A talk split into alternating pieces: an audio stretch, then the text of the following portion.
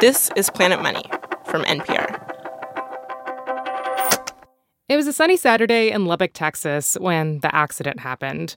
Ryanne Jones was 11 and had just watched a soapbox derby race on TV.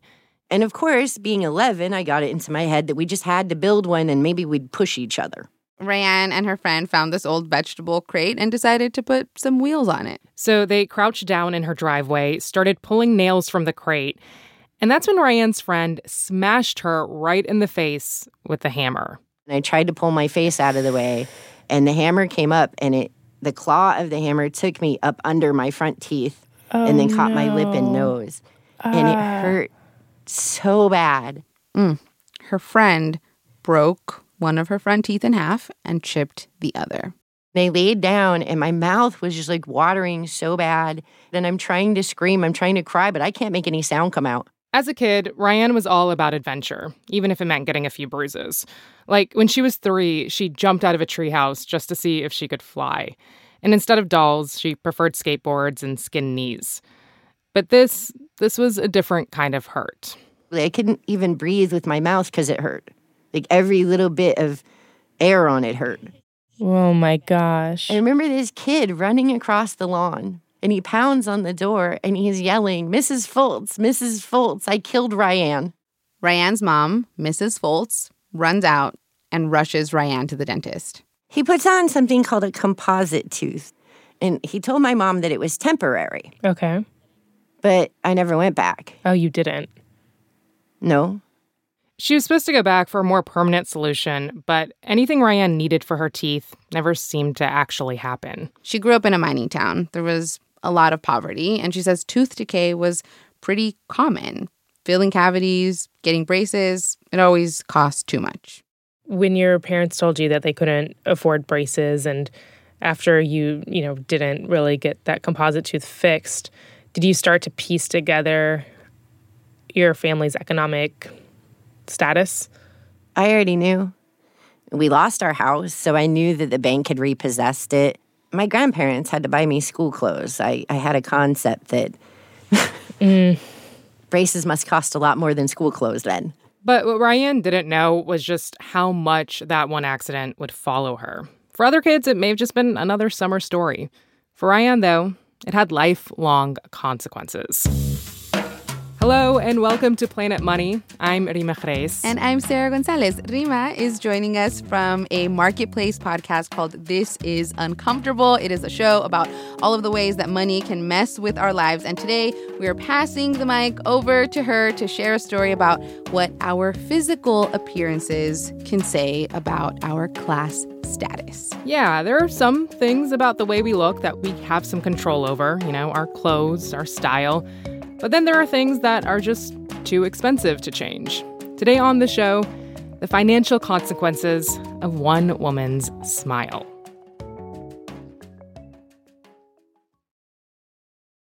Growing up, Ryanne moved around a lot, and money was always tight. Her dad worked in maintenance, and her mom was a health aide. They fought a lot back then.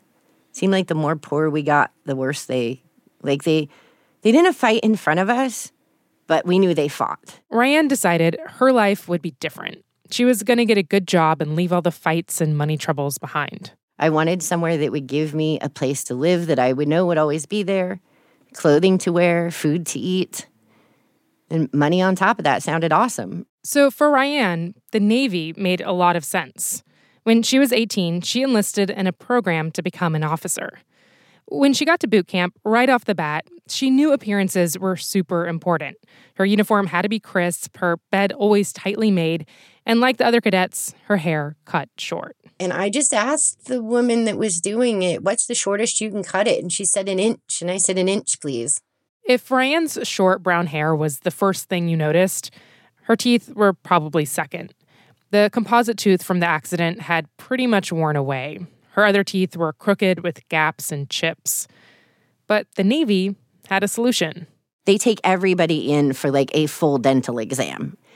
The people who had problems all get sent back to the clinic to start the work. Hmm. And did you have problems? Oh, definitely. Yeah, her results were not pretty. On top of broken teeth, others were rotting and full of cavities. But they told her, do not worry, we're going to replace all of them. And for Ryanne, this was huge. Finally, an opportunity to fix her teeth. They took off her composite tooth, leaving it a stump till the operation. Then, right before the operation, during training, Ryanne dislocated her shoulder.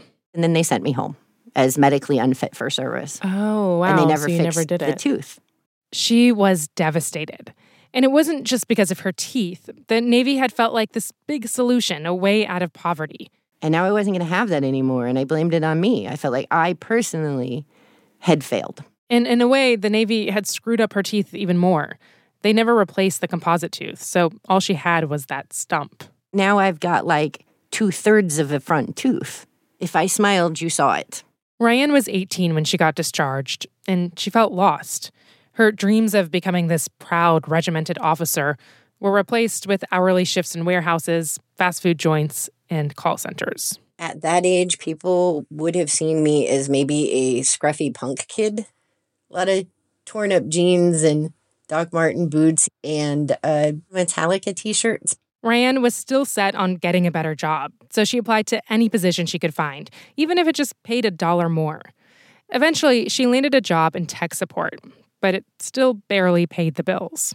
I did have one lady ask me once at like some bus stop, why don't you get the money to fix your teeth? And I just looked at her and said, from where? I was like, that's so rude. By the time Ryanne was 21, something in her shifted. She was scared to smile when she met new people. When she laughed, she covered her teeth. In pictures, always a tight grin, never an open smile. Her mouth felt like a billboard that screamed, Hey, I am too poor to fix my teeth. Fixing them would cost as much as $3,000, money she just didn't have. And asking her family for help felt out of the question. And soon, Ryanne had new responsibilities. She had a son. She was a single mom making $9 an hour in desperate need of a higher paying job. And then I started going to interviews for better jobs, more professional jobs, tech support type things, and, mm-hmm. and IT industry things. Ryanne kept her perfectly ironed slacks and her tailored blouse in the closet till interview day, you know, just to avoid wrinkles.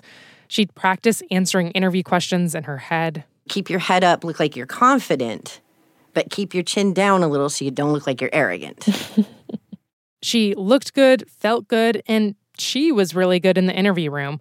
She'd vibe with the interviewer, feel like they were really getting along. and then suddenly they would get awkward again. There would be that stiff, we're not clicking. And I didn't understand why. And then were you getting any of these jobs?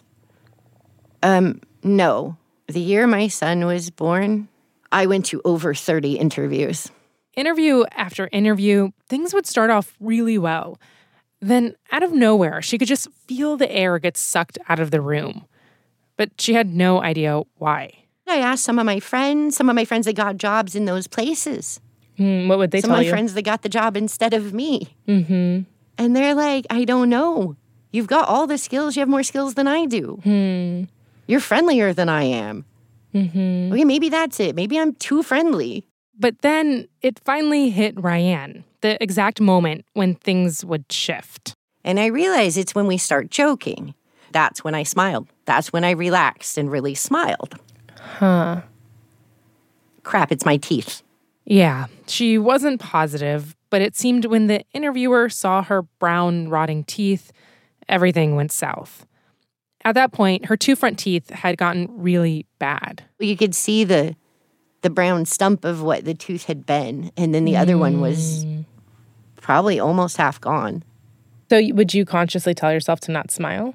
So I tried that, and then I wouldn't smile the whole interview, and it didn't. They just were awkward like the whole time. So then then what happens? Um, well, then was the Motorola interview. This interview is hard to forget.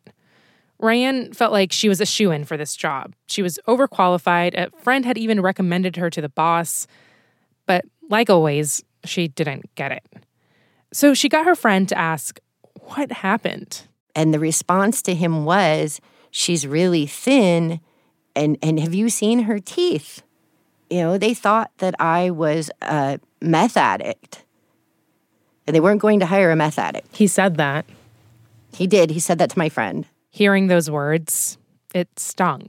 I remember my face felt like really warm. It was definitely shame. And then I was like really angry at this guy that I'd interviewed with. Here was cold, hard evidence that just glancing at her teeth led this guy to make all these other stereotypes associated with being poor, like that Ryanne was dirty or on drugs. When my friend told me that, I was mad for a moment and then realized I would have assumed the same thing. Oh, really? Yeah. And that's when I decided I absolutely have to figure out how to get these teeth fixed. That's after the break.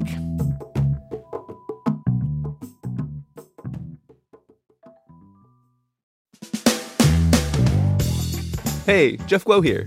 Maybe you heard our recent story, Meow Money Meow Problems. It's about a small town where stray cats were bequeathed hundreds of thousands of dollars in a charitable trust. Who's this? That's Bandit. Now you can go behind the scenes of our reporting and production process in our recent bonus episode. There is this deep mystery embedded. What happened to all this money? Yeah. It doesn't just vanish. That episode is available now for Planet Money Plus supporters. If that's not you, it could be. Check out the link in our episode notes. Ryanne finally had a concrete answer for why she couldn't land a job. And she felt like the only solution was to fix her teeth. So she slowly started saving up for that, putting away $30, $40 here and there. But whenever she had any amount saved, all of a sudden she'd need money for something else, like daycare, groceries, or a visit to her son's dentist. She was pretty determined to do what her parents hadn't done for her. If it meant that I barely ate for a week, that kid went to his yearly checkup. Oh, wow. I'm his parent. It's my job to make sure he's an adult on the best footing he can start it on. I mean, it sounds like you realized at that point just how much it can imp- impact your your um, well being, essentially. Right. Like how much it can keep you poor. Hmm. I don't want my kid to be poor. Nobody poor wants their kid to be poor. Nobody rich wants their kid to be poor. Right. And there are actually studies about this. Like one study from the American Dental Association found that nearly one in three low income adults say their teeth make it hard to interview for jobs. And then there's this other study I found pretty interesting. Out of a thousand people, more than half said they think people with straight teeth are more successful or wealthy, and that they're more likely than people with crooked teeth to land the same job. So basically, for a lot of people, straight teeth equals success. Growing up, everybody I've ever known with bad teeth was poor. Everybody that had money had good teeth. Like it was a reality. By the time Ryanne was in her mid 20s, she'd been laid off from her job and was living on public assistance. And in Arizona, where she lived at the time, Medicaid didn't cover everyday adult dental work, which, by the way, is still the case in most states. Then one day, Ryanne learned something surprising. It was about her dad. He also had bad teeth, but he was finally getting them pulled and replaced with a denture. Even though they didn't talk much, she called him up. I was kind of jealous. Yeah. Like, I was very happy for my dad, but also, why can't I have that? And part of me, why couldn't you help me have better teeth when I was a kid? You feel resentful. Yeah, yeah, a bit. But Ryanne didn't say that to her dad. She told him she was happy for him and that she was actually putting away money to fix her teeth, too. And even though she thought she was playing it cool, hiding how she really felt, her dad must have picked up on something. Because a few months later, he called her back with news that would change everything. He calls me one day and like just tells me this whole thing. You know, you need to get your teeth fixed. And at first I'm gonna flare up, right? Yeah, how am I supposed to do that? Yeah. But before I can, he finishes with, so I talked to your grandma. Hmm. And I have a $2,500 check here. I already talked to the denture place. They said $2,500 will cover all of it. Let's get this done. Ryanne could hardly believe it. Her grandmother was going to foot the $2,500 bill, and she had to pay back $100 at a time. Ryanne just had one question. How soon can we do it? Aw. And then thank you, Dad, right? Right, right. The first thought was, let's get this done. And Great, then thank when? you so much, Dad. and And of course, she immediately called her grandma to thank her. And I was definitely crying. Like, I can feel myself tearing up right now a little bit over it, mm. actually. What? Why is that? This was my chance up. So, like, look in a mirror and smile and not feel bad about how I look. Yeah. This is my chance to maybe get this better job. Right. And this is a chance for me to provide a decent life for my kid. It was a hot, sunny day when Ryanne went in for the operation. She listened to the Dave Matthews Band as they replaced her broken teeth with a gleaming acrylic denture. It took a little over an hour. Ryanne could not wait to get home. The first thing I did was just like walk in my bathroom and look in the mirror and smile. And like cry You cried. and smile while I was crying. Hmm. And then I went and my friend was babysitting my son. So I go bug him in his bedroom. Hey, Joram, look. And I smile. And he's like, You're like a shark. You got new teeth. She smiled so much that day that her cheeks actually hurt. I smiled so much that my front teeth would get dry and my lip would drag closing my mouth. I like distinctly Wow. remember that. Wow. Did you almost like not recognize yourself? No, it was more like this was me. Hmm. Like I'd been looking for years in a mirror at somebody that wasn't quite me, and this was me. Wow. Like I was finally recognizing myself again. Her teeth felt like a fresh start. So when the tech industry crashed in Phoenix, Ryanne decided to move back to North Idaho, where she was born. And this time, when she went in for a job interview, it felt different. I went in for the interview. I had the skills they needed. You know, they mentioned I was overqualified. My response was, that means I absolutely know what I'm doing then. but there's that little bit of cockiness. There's that flashing the smile at them. There's that being more charming than I had been in previous interviews. Ryanne got a call the next day. She got the job. With her new denture, people seemed warmer, more accepting. And I could smile whenever I wanted. Hmm. And it, in a lot of ways, it changed how people reacted to me, which changed how I saw myself. It's been 19 years since the operation. In that time, she worked her way up the corporate ladder and became an IT engineer, finally getting that good job she dreamed of as a kid. And maybe she would have gotten there if she didn't fix her teeth. But in her mind, she owes it to the operation and to her newfound confidence. That said, it hasn't all been perfect. Sometimes her denture can feel like this dirty secret. My husband, we have known each other 10 years. Mm-hmm. You know how many times he's seen me with my denture out? How many? Once, and I had that thing back in my mouth within a moment. Like, I have to brush them thoroughly, like take them out and brush them. I don't do that when he's around. I'll make him leave the bathroom. Hmm.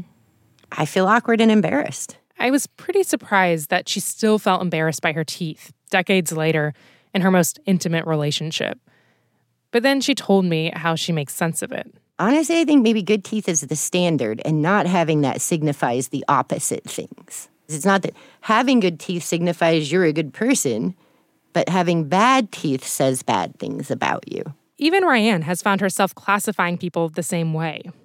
Like with this old coworker. So I meet him my first day as a coworker of his, and I know that this job doesn't pay massively, but it pays okay, and we have dental insurance, and his front teeth are really dark. And I, I remember, you know, meeting him, liking him, but also thinking, dude, why have you not fixed your teeth?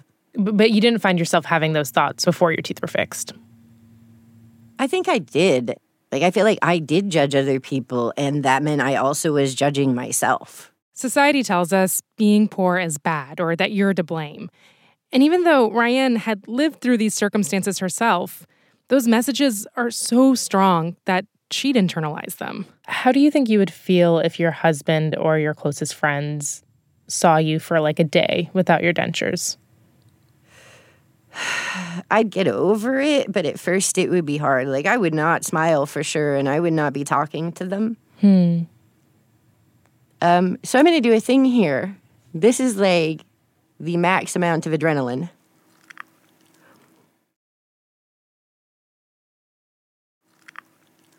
Oh, you're taking them off. This is what I sound like with them out. You are not likely to hear me speak to people with them out unless I absolutely have to in emergency. And that's the longest I've had those out since I was 25. Decades later, Ryanne still has stress dreams about having bad teeth. I have this emotional attachment to good teeth. And the thought of not having them again kind of it scares me actually. Because it would be reverting to that past Ryanne who was young and not doing really well in life. Hmm. I don't want to be her again. I appreciate her. She worked hard. She was a good person, but I don't want to be her. She tells me about the first job interview she had after getting new teeth. She fondly thinks back on it and how the interviewer stopped her on the way out. She actually says, with no hesitation, You have wonderful teeth. You have a great smile. Whoa, I walked out of there. I floated out of there. I did not walk. I just told her thank you. There was a lot of work involved. I keep thinking about what Ryanne said about how society sees good teeth as the norm. It's what's expected. I think she's right, but that's also deeply frustrating that she felt like the only way she could move up and be accepted was by quote unquote fixing herself. That's because bad teeth aren't usually seen as a reflection of larger issues like poverty or inequalities in dental access. It's often very personal, like it's your fault. And the result is that every day we make snap judgments of people based on these ideas. Ideas that are incredibly flawed and full of biases. Like what someone's smile says about their worth. That was Reema Khrais from the Marketplace podcast, This is Uncomfortable. If you enjoyed this episode, be sure to check out their feed for more stories about life and how money messes with it. This episode of This is Uncomfortable was produced by Peter Balonon Rosen and hosted by Reema Khrais. Peter and Reema wrote the episode together. It was edited by Micaela Blei with additional production support from Megan Detrie, Hayley Hershman, and Daniel Martinez. The episode was mixed by Charlton Thorp. This is Uncomfortable senior producer is Zoe Saunders, and Bridget Bodner is Marketplace's director of podcasts. And their theme music is by Wonderly. The Planet Money version was produced by Alyssa Jeong Perry and engineered by Robert Rodriguez. I'm Sarah Gonzalez. This is NPR. Thanks for listening. but it's weird because occasionally when I listen to Dave Matthews, I do think of dental work.